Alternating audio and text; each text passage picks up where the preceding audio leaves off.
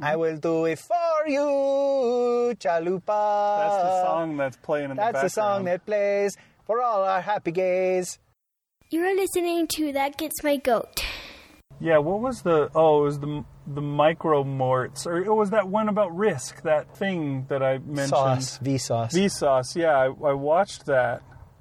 I was telling You've got to send me a link to that because. Oh, you've never seen it? No, but you've Oh. told me countless times. I put the link on to the post with the show where we mentioned it.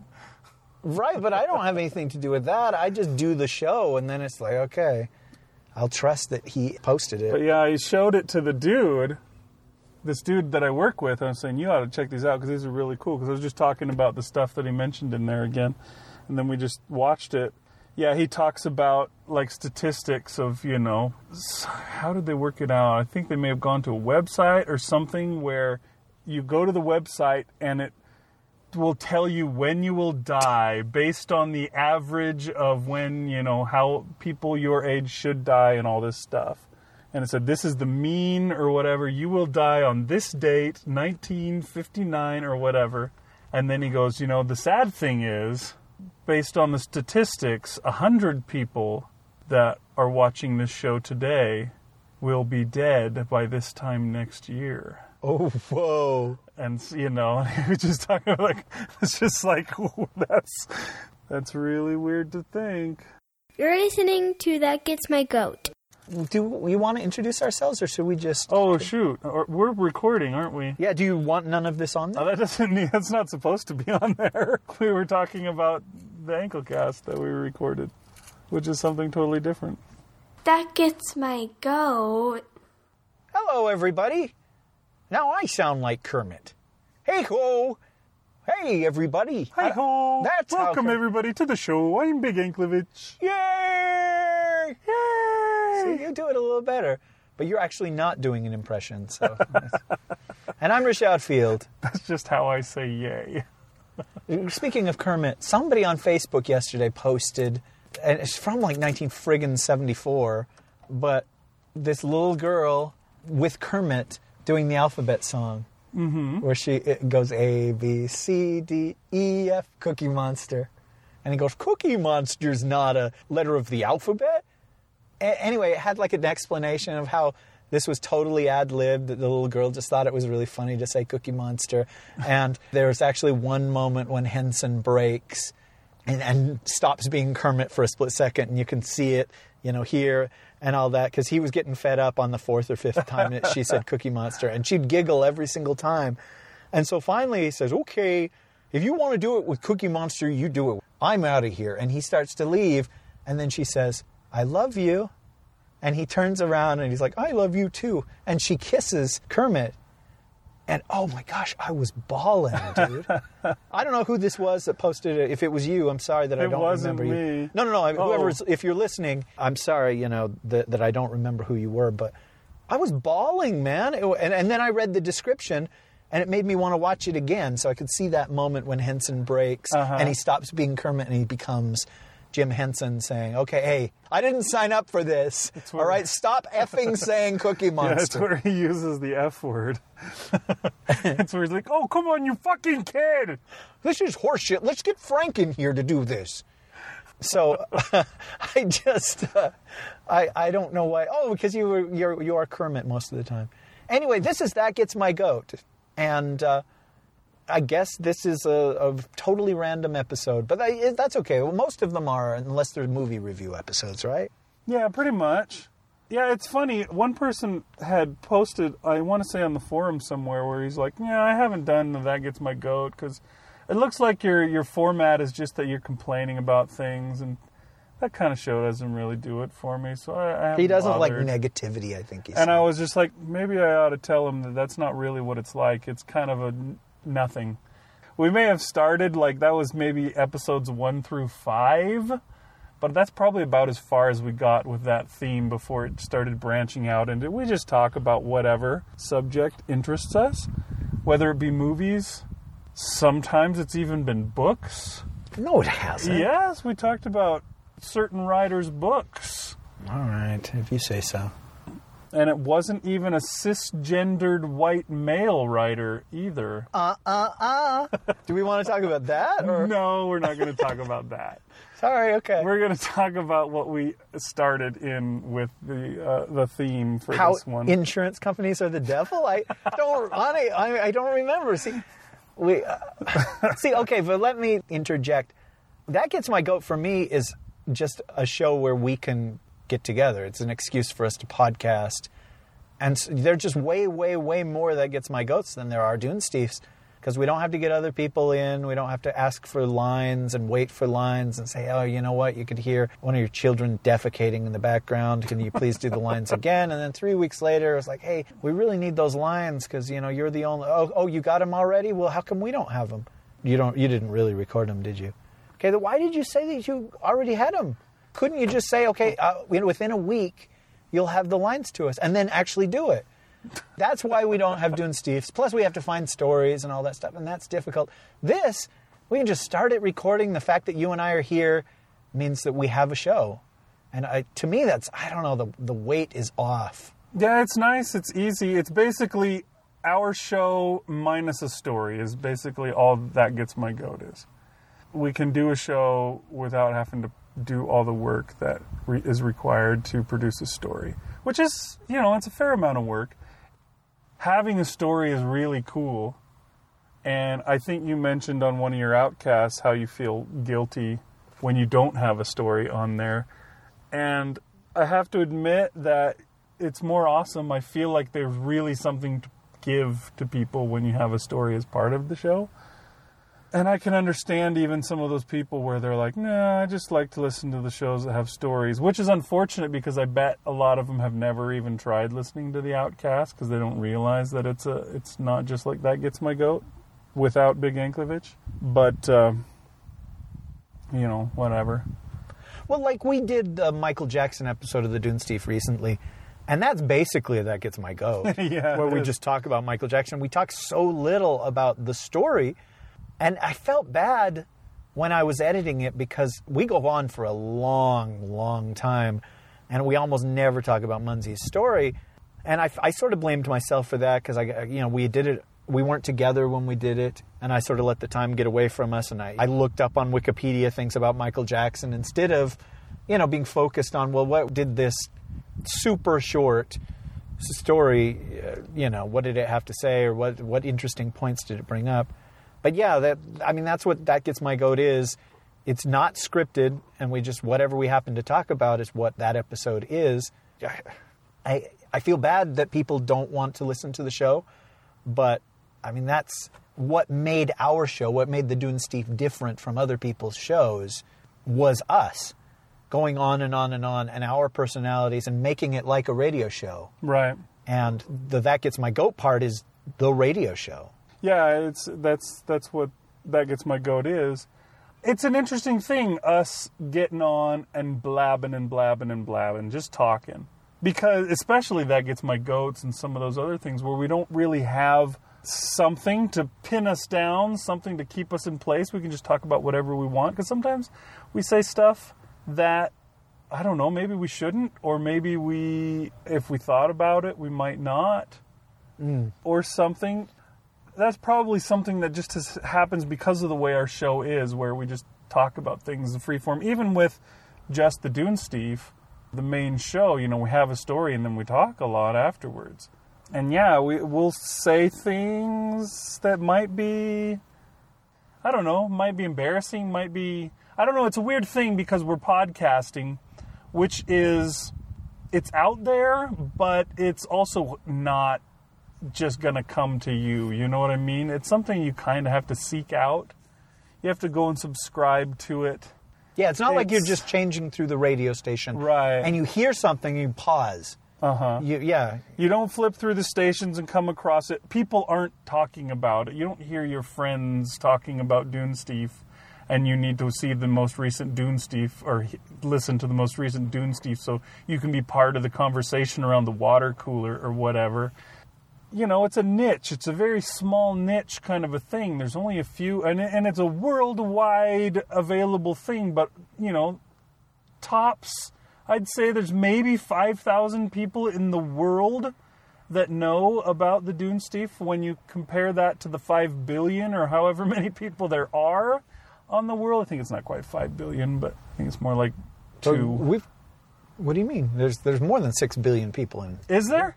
the world. Okay, I don't know the numbers. I was thinking it was lower. But Oh, okay. anyways, you know, when you compare that, it's it's an infinitesimal number of people that hear the show. So you feel a little liberated, a little free to say whatever you want. But it can come back and, and bite you in the butt, I suppose, because it's available to whoever wants to listen to it. Yeah, most of the time we never hear any feedback on the show at all, especially that gets my go. Because again, it, it's difficult. Well, it takes work to give us feedback, either to send an email or to comment on the show or to go register for the forums and, and then express your pleasure or displeasure. But people occasionally do. There was one just the other day for. It, it would surprise me because it was an episode we'd done. I thought it was over a year ago. I don't know, but he didn't like uh, I, well, he didn't like some statement that we made or some belief that we had on there. And yeah, it had been so long. I didn't. I didn't remember. You had to remind me in what context he he had problems with it. But but you know, there have been notorious episodes and episodes that had people had problems with. And, and almost never that, that gets my goats. It's always the Dunesteef show, which is the main show. What do we call that? The flagship show? yeah, I think that was your phrase for it. you know, I used to complain, I guess, about my cousin when the Dunesteef first, when the uh, that gets my ghost first start, started because he wasn't a creative person and he he wasn't an analytical person. He's just like, oh, that's cool or that sucks. You know what I mean? He never examined why, and that's no longer the case. Now he he, he forms these opinions and, and he at least has this is why I feel you're wrong or this is why you know I love Vin Diesel or whatever it is and but he I guess he listened to that gets my goat and he he did not like what I said about him. And I, I didn't know what to say. I was just like well, oh you know I that was a long time ago that I said that. I, I didn't really remember that I said that. But I never for a second thought you would hear me say that you know you don't form an opinion unless you hear it in a podcast and somebody tells you this is what you feel. Anyway I, I, that was surprising. And, and it seems like you used to always be afraid that that sort of thing would happen with you Yeah, I'm. I still am, to tell you the truth. It's like I'll, I'll tell you a story. Back when I was in high school, I had a thing against swearing, cursing, which has kind of gone away now. I didn't like it when people did it, and I would get after them if they did it around me. I didn't care what they did when they weren't around me, basically. But I had this girlfriend. And uh, one time I was just talking with her, and out of the blue, she dropped an F bomb, and I was like, whoa. And she immediately was like, oh, I'm sorry. And I was like, oh, did you forget who you were talking to there for a second? And she's like, uh, I suppose I did. And it's like, you know how you, you wear like a mask, a certain face around this person, a different face around this person, a different face around. You put forth persona. When you're at work, you act a certain way and you know you because you have to or whatever you can't act the way you really are when you're at work because that wouldn't be proper and you'd get fired or something. And then when you're in you know this setting with your friends you can you know let it hang out or whatever. But you wouldn't tell your friends about how you feel about pride and prejudice because they would make fun of you. Yes i would.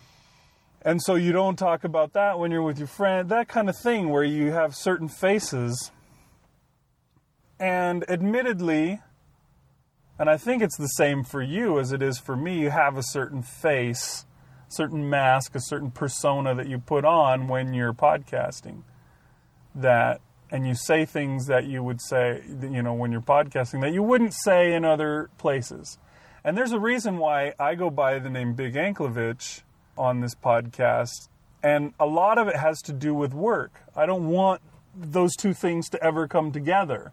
I don't want the person that I am on the podcast to become known to the people that I work with because I, you know, I've heard enough stories about people who, I don't know, on their blog they said something about work and then somebody from work read their blog and then they were fired from their job because of what they said on their blog, kind of a thing. I don't know that I've ever said anything that would get me fired, but it would, I think, probably change people's opinions of me, perhaps at work, which uh, I don't, you know, need that.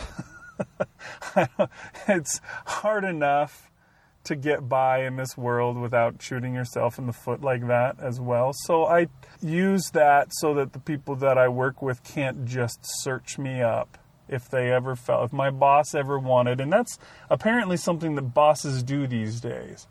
Maybe not to their existing employees as much as to people they're hiring, but they search your name, they Google your name, they do background checks. And I suppose if they hired somebody to do a background check on me, they'd probably be able to come up with my podcast and figure out that this is me and that is me, kind of a thing, and link it. If somebody really tried, they'd be able to figure out who I am.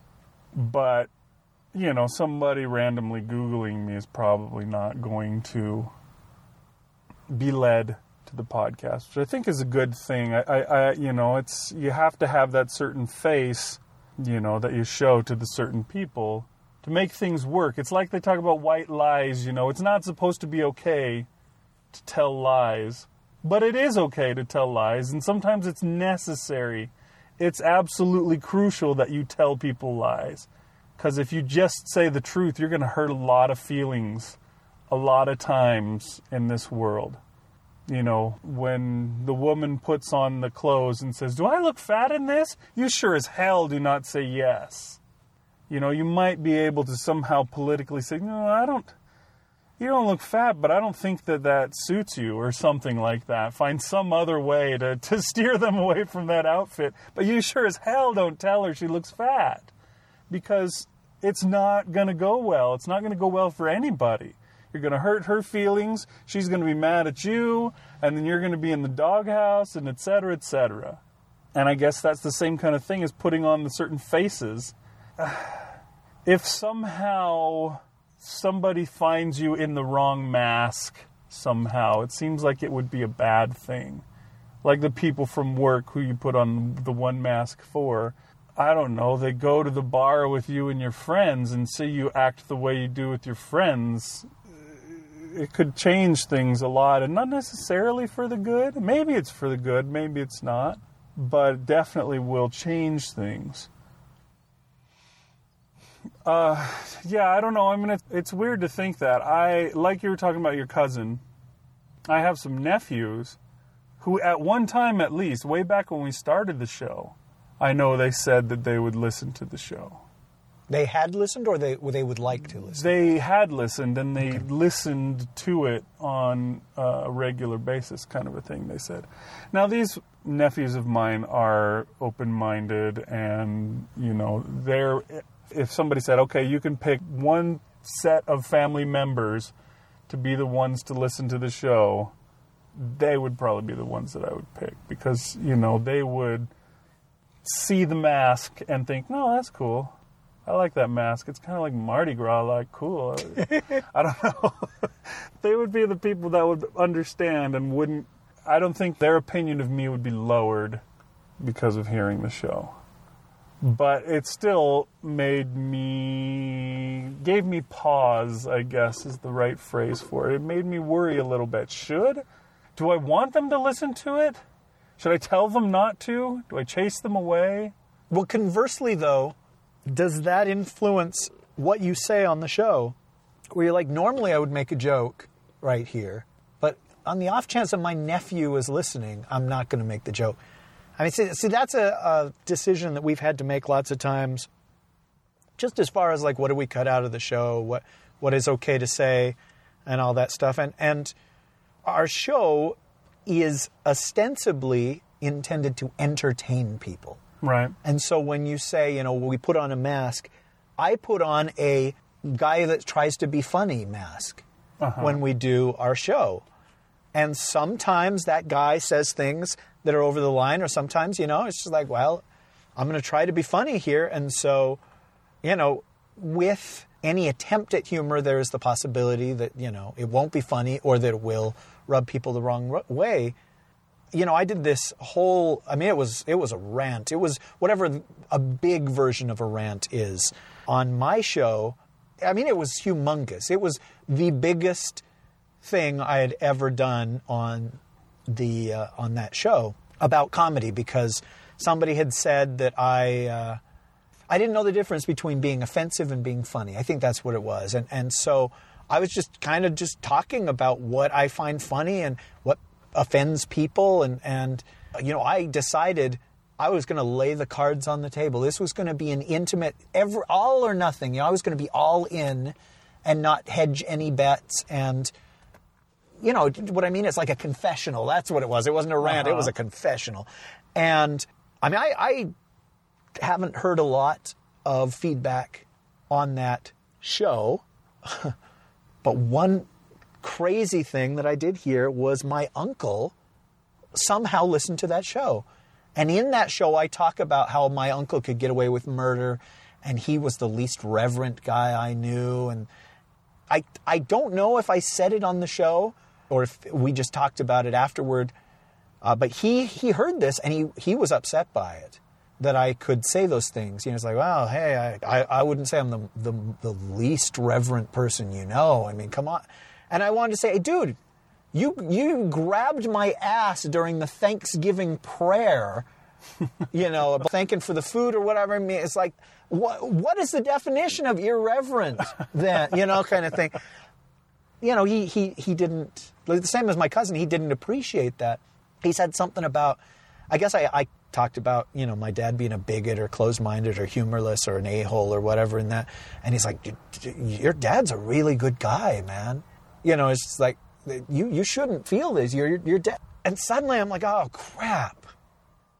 You know, I somebody I know, you know, in that the, somebody saw me with my mask off, right? Right. And With the other mask on. with the other mask on. But that guy that did that podcast, uh, Comedy is Hard, that's me. That was me without a mask on. Okay. You know what I mean? That Uh-huh. I didn't feel like the need to dissemble at all. It was who I am. It was a journal entry or whatever that I chose to podcast and be as intimate as possible. And, and yeah, on my Rish Outcasts, sometimes I do just ramble and I do start to say like really private stuff because I forget. You're not in the room. You know what I mean? I'm alone and I forget that somebody may hear this. And you know, there's probably been a couple of things where I've I've edited edited the, I have cut them out, but for the most part, it's in there. And like the one I recorded today, I talked about, and you've heard this story, but I talked about the girl who wrote me the letter that I didn't read until graduation. I didn't know that I had this letter until she asked me, "You never said anything about the letter," and I said, "What? What letter?" And then she's like, "Oh, you need to check your inbox." And I guess three months before, she had written this letter to me about um, going after what you want in life, and and and that, you know that I have all this potential and this talent, and you know I don't. I need to stop being an effing coward. Kind of, basically, is what it was. And and yeah, I don't tell that story to a lot of people, but I told it on the podcast, and about halfway through, I was just like, oh. Is this too much? Is this, you know what I'm saying? It's like, what am I doing? Be- Crap, now I'm halfway through and I have to finish. And yeah, I don't know. I mean, you you do the ankle cast, and you did the ankle cast before I ever did the Rish Outcast, which is, I mean, the whole name is just a play on your ankle cast. I think those two names are awesome, by the way. I was just thinking about that. The fact that we could take a cast and make it work with our names so awesomely. That's just cool. Sorry, go on.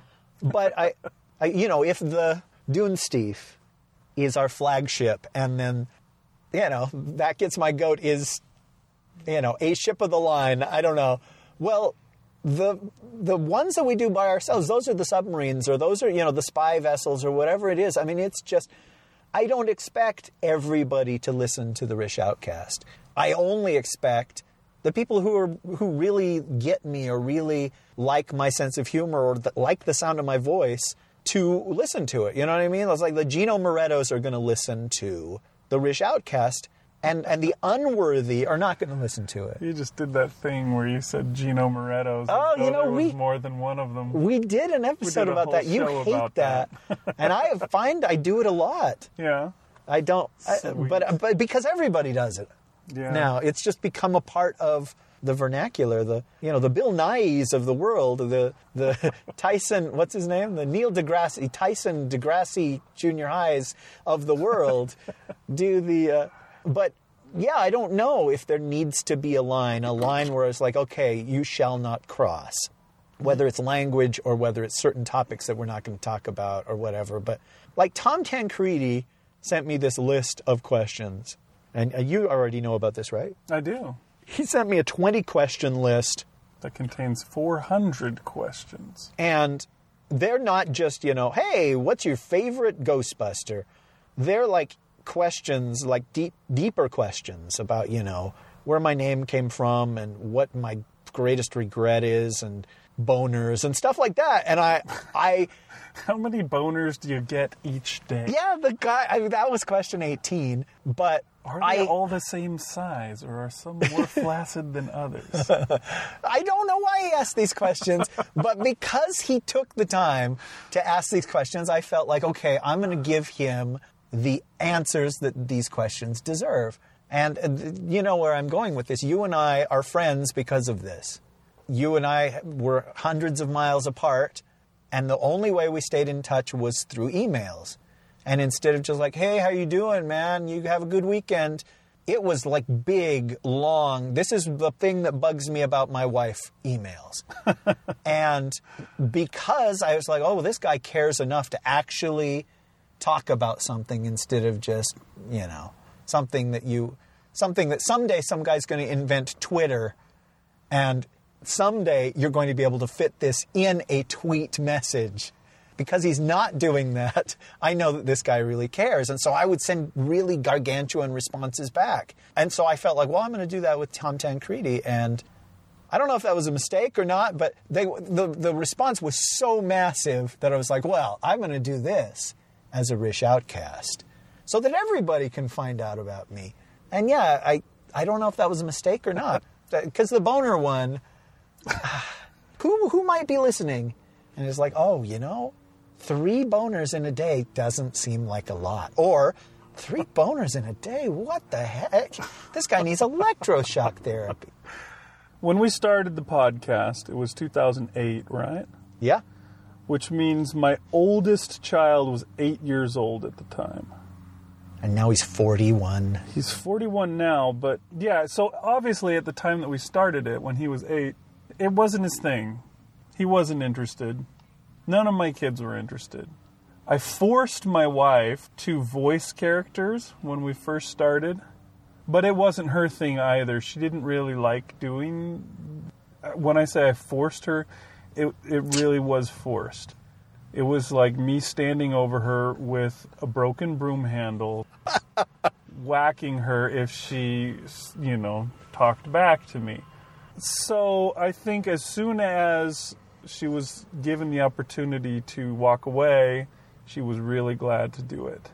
She doesn't like listening to audio books, so I don't expect her to ever listen to the show. And so I probably have said a lot of things that maybe I shouldn't have said because I expect that she'll never listen to the show. I'm to the point where I don't want her to ever listen to the show because I'm sure it will bite me in the rear end. I will say rear end just in case she ever listens to the show and hears some of the things that I regularly say. There are a lot of times, and I know you have disapproved mightily when I take something and I think, eh, I'm going to cut that little bit out. After you've gone through and done your edit, then I go through and like snip maybe a tiny little thing here and there, and you're just like, why the hell did Big cut that out? What a piece of crap. He sucks. Keep going. You're on a roll.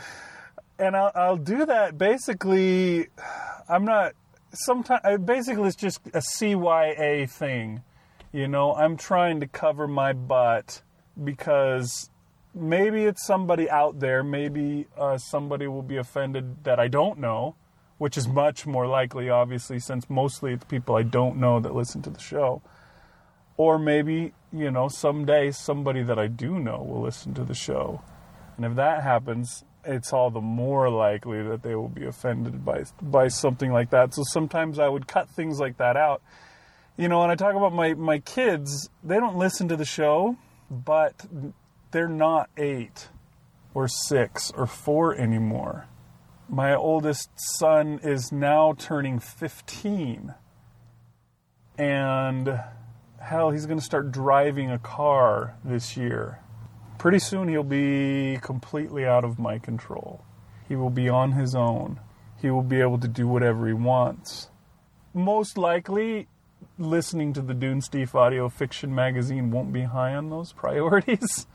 maybe for a long, maybe not until I'm dead will he ever consider, hey, I- you know, I'd never listened to that podcast, but maybe that would make me understand what my dad was like. And what drove him to suicide? Yeah, but there may come a time that my kids say, "Hey, you know, I should listen to that. I should check that out. That might be interesting to to hear my dad's podcast." And that thought makes me a little nervous. There may come a day when suddenly my kids come to me with some questions. And the worst part is, I won't remember saying whatever it was I said. That was 15 years ago, or eight, seven, whatever years ago. You know, I'll just be like, "Oh, uh, it was Rish's fault. He told me to say that. That'll probably I'll probably have to just keep saying that over and over again. Which you know I'm definitely going to throw Rish under the bus when it comes to anything to save my hide.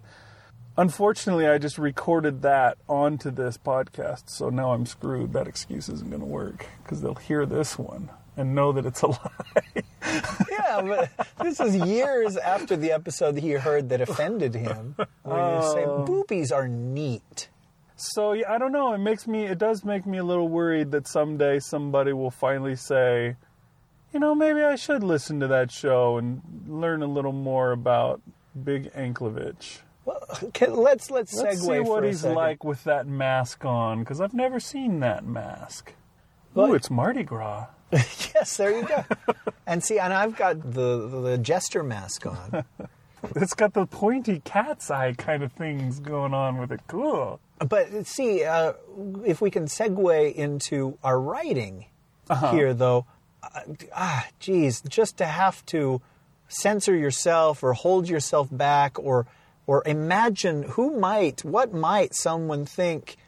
It seems like that's got to stifle your creativity. That's got to put well chains on your muse or a straitjacket on her or you know an, One an of those- Iron Maiden at this point. One And- of those uh, Hannibal Lecter masks, and, There you and, go, and yeah. the whole, and where they have to wheel him in on the handcart. That's right. That's what your shoes. That's what your And- muse looks like.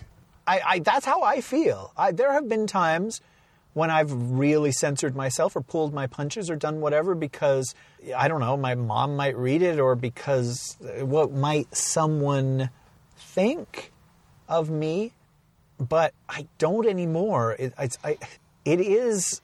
Oh, I hate people that say it is what it is, but the story is what it wants to be. Do you know what I mean? It's like that. I hate people that say it is what it wants to be. Uh, nobody says that, you I asshole. like people that say it is what it is. the story wants to be, you know, a story for adults, or the story wants to be gory, or the story wants to be about butts, you know? And so I I don't know. I just, I, I, I respect writers and the, the the written word enough to be like, okay, you know what? Only grown-ups need read this. I don't know. It's like Abby Hilton would say on her cowrie catchers. You know, this is a what was it? This is a story for grown-ups. You would find it in the adult section of the library. And you know, okay, when right you say next it, to Debbie Does Dallas. When you say it that way, it sounds condescending as hell. And when Abby says it, it sounds condescending as hell. But she's right. This is a warning. Hey, this is a story for grown ups. And if you're not a grown up, you know, it's just like she's saying it to a five year old. if you think you might get offended, Tommy, then you probably will. And, and Well, she is totally right. Yeah, there are people who choose to get offended. There are people who choose to get upset. There are people that's like, oh my, I saw Big Anklevich over there in that how to be a good husband seminar, and yet here he used the word shit. He is not a good, and just like, what does it have to do with anything? It wasn't him that said shit. It was a character that he wrote that said shit. Sorry. In, in Abby's defense, Oh no, I was defending I Abby. know. I'm just saying. Okay. Her previous book was for children, and then she wrote this book set in the same world but not for children. Oh, So okay, she that's a does have point. to give them a little. That's uh, a good point. Uh, a little you know warning but yeah i know exactly what you're saying and it's oh it's so hard to deal with that you know um, one of my favorite books growing up was ender's game yeah, yeah. I think we've talked about Ender's Game ender's a bunch of times. Ender's game was written by orson scott card orson scott card is a mormon Mormons have a lot of certain standards, and I've heard and I've, I've read stuff where Orson Scott Card talks about that exact thing how people look at him differently because he writes stories about people. People, all people are different, all people will do different things. Some people will say shit. And you will find that in Orson Scott Card's books. A person that says shit. And I think he doesn't believe in using that word himself because he's a Mormon, I'm pretty sure. But to be an honest writer, and I've, I've seen, I want to say articles or whatever you want to call it in, in a writing magazine or something like that, where he talks about how you just have to be true to your characters and you have to be true to your story and you have to tell the story. You can't pull your punches because what would And Gladys. and Gladys, what would my uh, sister say? What would the person at church say if they read this story? And I, I'm willing to bet that he probably has a lot of trouble when he goes to church of people just looking down on him because of this dirty guy said this dirty thing in his dirty book. Well, see, he can't win though, because somebody who's not a religious guy says Orson Scott Card's a religious nut job. All he thinks about is Jesus and Virgin Mary and and and Sacagawea, who shouldn't even be part of the Trinity. And you know what I mean? So he can't win because the religious guys go, hey, this guy's not religious enough. This guy's like a normal, dirty person. And the dir- normal, dirty per- people say, "Phew, this guy. Just all religious. Yeah, and if he didn't have his characters be themselves, no one would read his stuff. They'd read it and be like, "This sucks.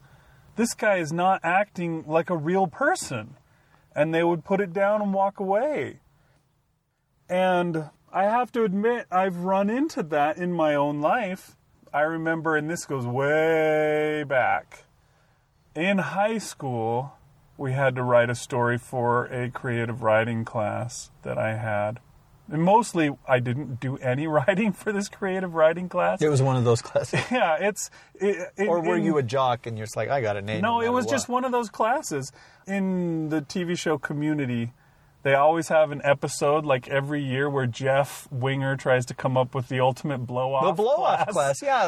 The, And you know, I think the first year it was like pottery, and then uh, you know it, it- he keeps having these classes that are just like you know it's supposed to be so easy that you don't have to do anything and you just get automatic college credit for it. And so basically, that's what this creative writing class was. Some days our teacher would be like, oh, "Write a story about this," and what would happen was everybody would turn and start talking to their friends, and that's how the rest of the class went A very few people might actually write something. Other times, the teacher would just tell us stories about what it was like in Vietnam, or just something. He'd just sit there and talk about stuff. The whole. It was not like I'm talking about writing and how to be a writer or anything.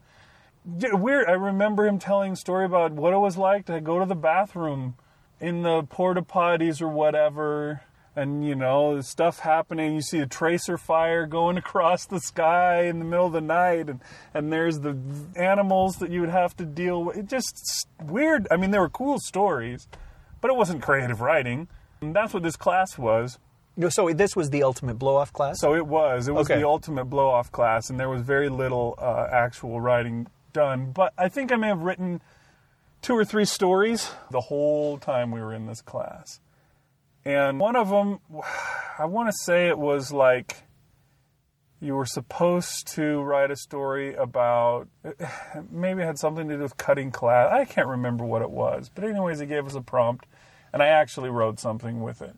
And uh, I remember there was a point in the story where my character, which was me, was out somewhere and then somebody crashes into his car Not when he was in it. He was actually out of the car, and maybe I think he was headed toward it to get into it and get back, and uh, then somebody crashes into his car and it explodes, and he goes, "Oh shh," and then it just went dot dot dot. Didn't even actually finish saying the phrase. Well, somehow my dad happened to walk past, was standing over my shoulder, was nearby or something when I was working on this story, and he saw that little shh dot dot dot. And he looked at it and he, and he said, "Big." He probably he didn't actually say big because as You I've were little said, in those days. and he said something else, which I'm not going to divulge here, so that mask doesn't come off and people at my work find out my real name. Anyways, he said to me, I don't want you to write stories like that. And that was really upsetting to me for some reason. But But I- he hadn't read the story. He hadn't read the story. He It just didn't saw like that- the the little bit. He dot, saw dot, that dot. oh, I'm I'm using a, a f- reference to foul language, and that was enough to upset him. And he didn't want me to write stories like that. And I thought maybe I'm a bad person for doing that. You know, it's that kind of thing. When you're young enough, you you think something like that. Um, but yeah, I mean that that always that's something that I always remembered do I pull my punches or do I go for it? And it took me a long time to get to the point where I'm like, no, I go for it. The story has to be true for it to work. You can pull your punches because I've read story I've read books and stories and stuff where people did pull their punches and they were awful. They're boring they're so saccharine sweet that you want to just kill yourself rather than read this. They make you give up. You're just like, oh, come on. Is this seriously the best you've got? And um, yeah, I mean, it was an experience. Obviously, I still remember it 23 years later. So it stuck with me. It was uh, an interesting moment. I don't know if I immediately thought, geez, I'm, my dad's trying to censor me or what. But when you talk about who reads your stories, who might read your stories, I had a similar experience with my wife. She likes to read. She doesn't like to listen to audiobooks at all, but she likes to read a lot. And when I first started writing stuff, uh, first seriously started writing stuff, I would show her my stories and ask her to read them and want her opinion from it. Um, unfortunately, the kind of story that I write is not the kind of story that she likes to read. Or maybe that's fortunate. I don't know, to tell you the truth. I've had similar reactions from my sister too, where I've given her stories of mine to read, and she reads them, and she's just like, "Ah, they're too creepy. I can't take it. I can't read your stories. They're too, whatever." But that's not a compliment. It's not. Your scary. Your story was supposed to be scary, and it sure was. It's. I didn't enjoy reading your story. Well, they didn't enjoy it, but it's not. It, it was. It was sure was though. You know what I'm saying? She. There was a time when I tried to get my sister to read Stephen King book, and she couldn't handle those either. Stephen King's books, especially the ones from that time, they're not bad books. He's a good writer. His stories are well done. Sometimes they're less awesome than others, but yeah, and she couldn't handle that either. She's just not a, a person that can deal with horror well. And I wouldn't say that my wife can't deal with horror. She really disliked the endings that I would tend to put on my stories, which everybody dislikes the endings I put on my stories. They're always unhappy. But there was a time where she made comments about a story that I was in process of writing, and it totally derailed me. And that, I think, was when I decided I really need to not show her anything until I have finished writing it. Later, I wrote a story, and she basically made a similar comment to my dad, where she's just like, "Oh, I don't think your pe- the people in your story should be like this. I think they should be nicer people." Was basically her comment, and I thought, but the the character is not that person. I can't. I, I'm I'm writing about real people. I can't make them all. I'm not writing stories for YA or whatever it is that's younger than YA. I want to say it's Middle, grade. I'm not writing those. I'm writing a story about a guy who found a revenge crystal and he used this crystal to take revenge on people and it killed people and it was bad. This is not a story for children, it's for adults. And it's the weird thing because my wife would read stories. She reads all sorts of Murder mysteries. murder mysteries, James Patterson, where the, the characters are just awful. And even the good guys, they're not perfect. They do bad things, they do wrong things. And because somebody else wrote them, she was fine with that. And she'll read it and read it and read it and love it. Mm-hmm. But when I write it, it has to be to some completely different standard, which was really upsetting to me, I have to admit. That was when I thought, you know what, it's a good thing that she doesn't like to read my stories. And I probably need to just not show them to her. Because she doesn't she doesn't like them. They're not the kind of story that she wants to read. So, you know, making her read them is not making her happy.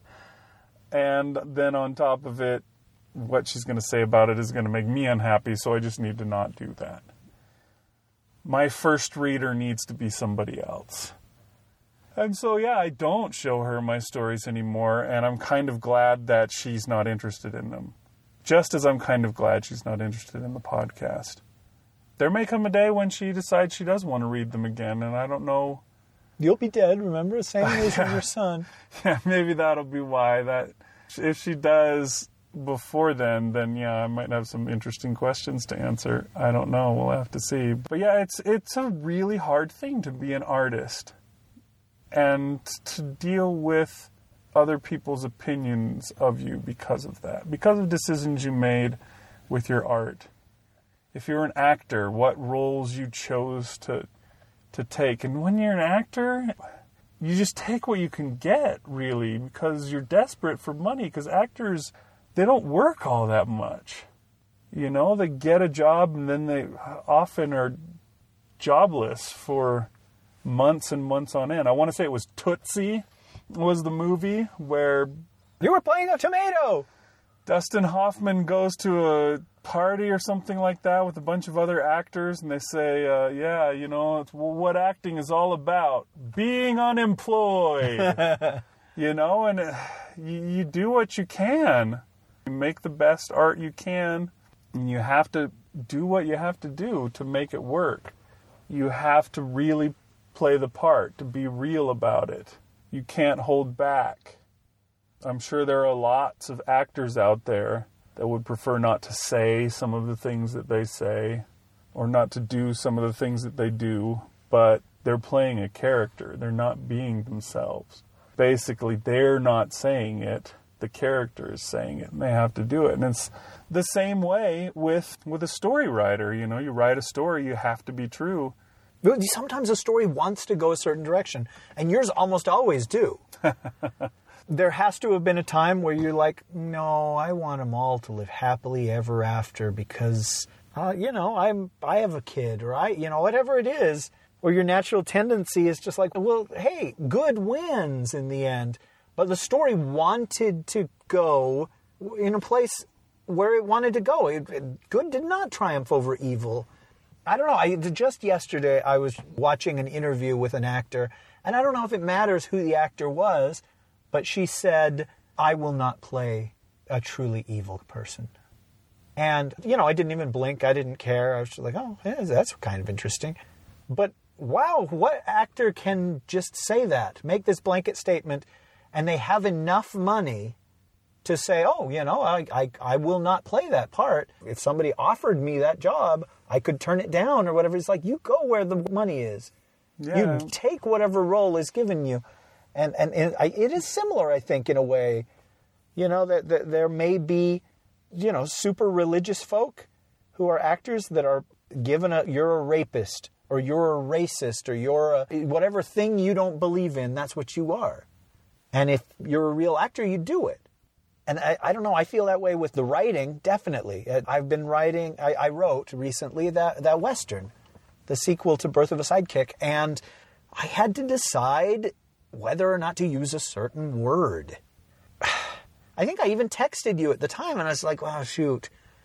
There's a character, and I, I know that in, you know, the 1800s, at least in the era when this story is set, this word would get used. But in the 21st century, we don't use this word. And that's, that's the whole thing. It's like, well, do you write the story true or do you pull your punches? And I, I don't know. That, that That's a line I guess you have to decide. But with the podcasting thing, do I podcast true? Am I myself 100%? The weird thing is just today, you know, that same podcast I was telling you about where I started to tell an intimate story of myself, I talked about Big once let his wife read a work in progress. I just this today story, on my huh? show, I told my point of view of that story, and my point of view was Big wrote about a character who was a little bit like me, and Big's wife said, "This character is friggin' pathetic. Why would anybody want to read about a loser like this?" Now, they, those may not be word for word, but that is a very close approximation to what she said. Now, of course, that's my point of view because I know that the character, you know, was, was a loser. And what I was likening it to was how much of myself do I let come through on a podcast? How intimate can I be? How much can I show of who I truly am and have the mask come off kind of thing? Because there's some ugly stuff or there's some embarrassing stuff or that, you know, we're talking about boners again. And I just, I don't know. But, you know, sometimes people do ugly things or they say ugly things or they make mistakes. And, you know, when we were talking about Daredevil, we were talking about violence on that show has consequences. And a lot of times in entertainment, there's no consequences. Yeah. But, you know, people do things, and lots of times they're bad things. And sometimes they don't even know that they're bad or whatever, but it's a human condition. Everybody should be able to relate to that sort of thing.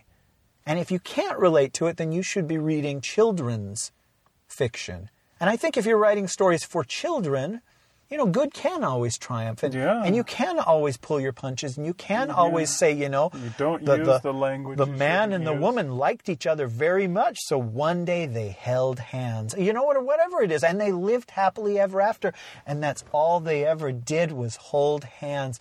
Gosh, I hate that kind of crap. But I'm not the audience. I'm not the target audience. You know, if, if you're writing for a kid, I, that's fine.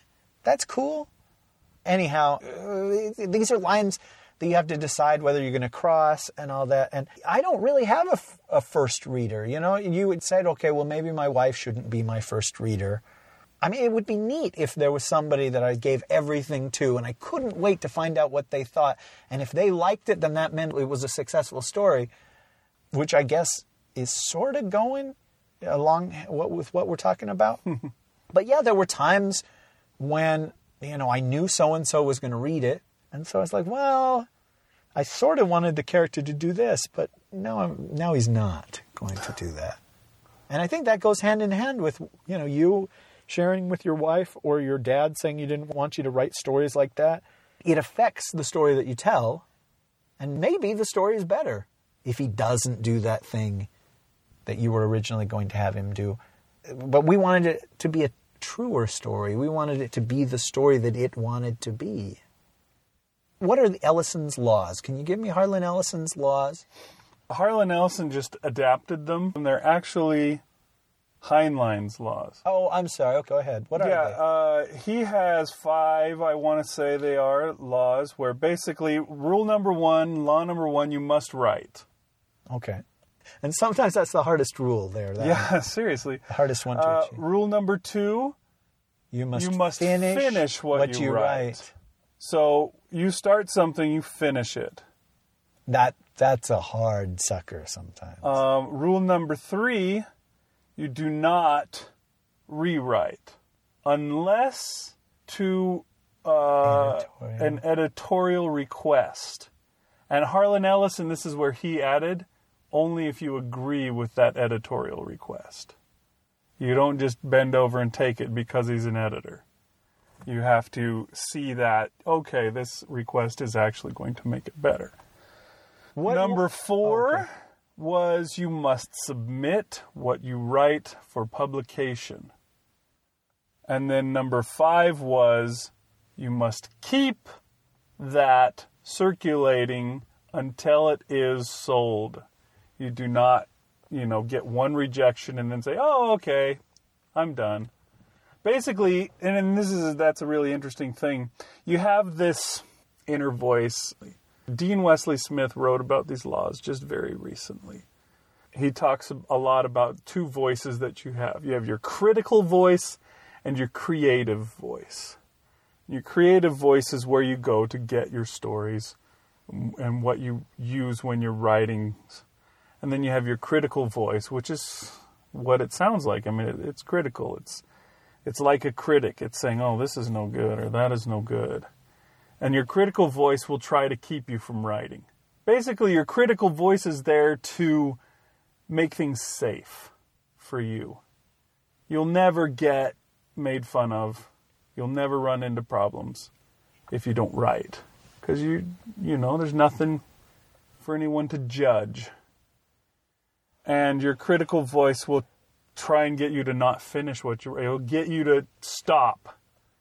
You'll be writing and then it'll say, this is no good. You should really just quit. This is, this is not what you want. You should, you need to stop you don't rewrite because your critical voice when you're done will say you know what this is not good you need to you need to give it another pass because it, it- there's probably some things that need to be fixed your critical voice will try and keep you from getting it out there so that someone can make fun of it someone can write you a bad review or something so it'll try and keep you from sending your stories out and your critical voice will also try and get you to quit after you get one rejection or two or three because it'll say, oh, no, it must be no good.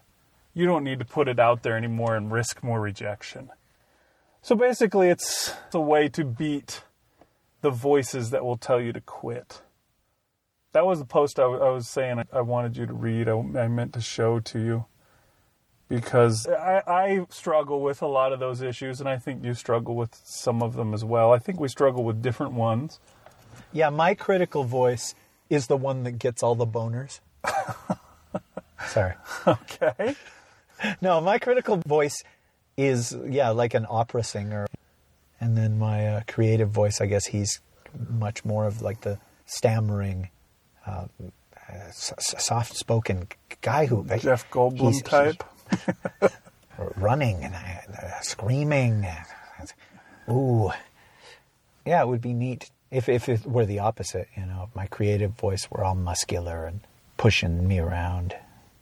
But you know, I- again, that's why we're podcasting. That's why we're trying. It's you know, we're trying to psych ourselves up. We're trying to say we're going to do something and hope that people hold us accountable for it, even if it's just the two of us reminding us and holding us accountable for it. And I'm sure that there are people much more eloquent than us that have talked about being true, writing things that are true, writing the tr- what what is it I'm trying to say? I'm trying to come up with a title for this podcast. But you know what I mean? Just like letting the story true be what it is and not fencing it in and saying, no, no, somebody might get upset or, you know, Aunt Gladys again. Yeah. And I, yeah, I would like to read one of those, if only to say, oh, okay, okay, so it's okay if I do this, you know. I, I'm a big believer in intent. And, you know, I guess we have pissed a lot of people off in the things that we've done on our podcasts or whatever, but I, I don't think that we intended to.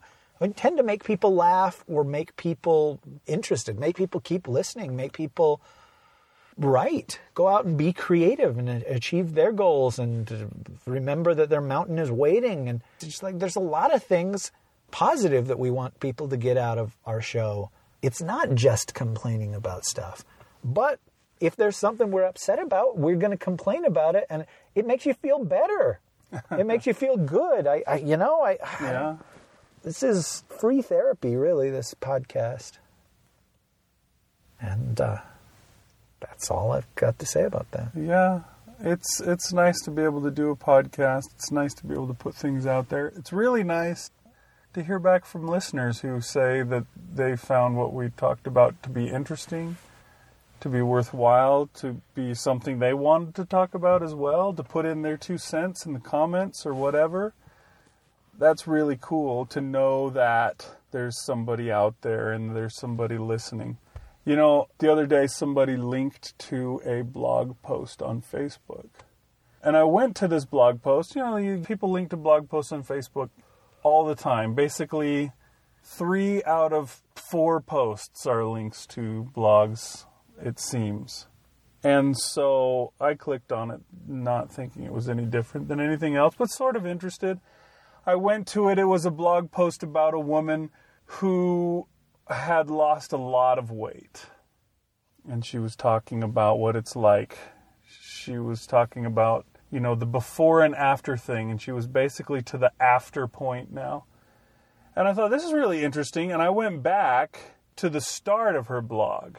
She'd started it several years ago, and I started reading her posts from the beginning up to the present. I didn't even finish the one that was actually it was actually linked to.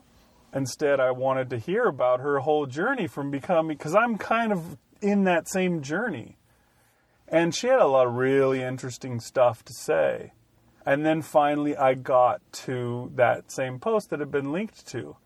This the whole time as I was going through, there'd be a post and it would say, "Oh, there are three comments," and it'd go, "Oh, there's six comments or whatever." And then I got to the post that had been linked to, and it said there was 1,013 comments, and I went, "Whoa, it's weird." And and she had very few posts. When she started her blog, she had maybe four posts a month. She did that for three months. And then it went down to like one post a month. And then it quickly went to like one post every six months or so. So I read through her entire blog in the space of a day. And then I got to that. And when I started going back to read, that was her last post, was the one she was talking about.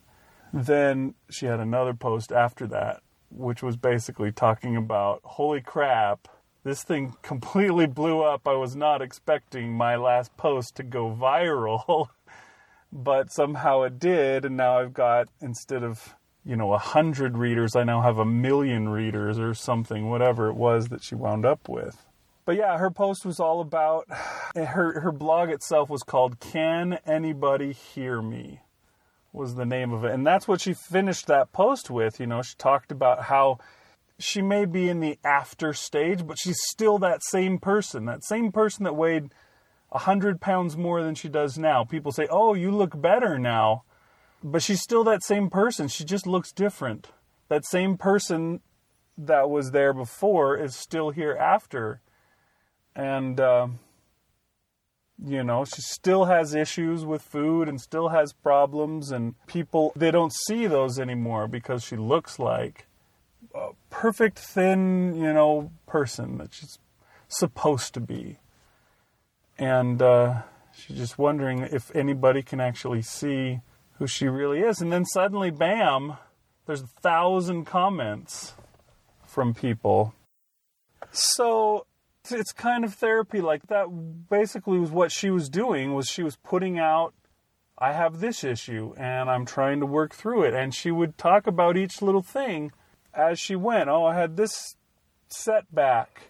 And she would talk about you know even if you gain five pounds you know you haven't failed. You tried you worked on it you did something. Even if you lost this weight and then gained it all back you haven't failed. Just putting in the effort is worth something. You know, that's always my trouble is writing. You have to write. Rule number one. I, you know, I write some and then I stop and I don't write for a month or more. That doesn't mean that I've failed. It's like the comment I have uh, my other podcast, and uh, there's uh, a bunch of inspirational quotes, and one of the quotes is "Today is the first day." It's day one. This is where we make the future. You know, that's the way it is always. Every day is day one. You can start over any time. You can turn it around any time, And you take all the experience that you have from before and just add to it. Uh, it this is definitely therapy. And it's definitely making a support system. You talked about having first readers. I put a post out on Facebook asking if anybody would like to be my first reader. And I got a bunch of volunteers that said, Yeah, I'll do that. I sent out a couple stories to these people. A few of them I've already heard back from. Some of them I still I'm, I'm waiting to hear what they have to say about my stories. But I sent them my two most recent stories just to see what needs to be done, what typos they have, what logical uh, issues they might have, that kind of stuff. But also what I'm weak at, what I need to improve on. And uh, I wouldn't have these first readers, as I've said. You know, my wife doesn't like to read my stuff. my kids are too young to read my stuff. I guess you could be my first reader, but that's probably about all I got. And when it comes down to it, you and I don't have time to read each other's stuff, or else we won't be writing our own stuff. So it's nice to have somebody that can give me that, and I can only get that because of the podcast and because of putting myself out there and uh, finding that somebody can hear me. I don't know, it's pretty cool. And that's all I got to say. All right, we both Forrest Gumped.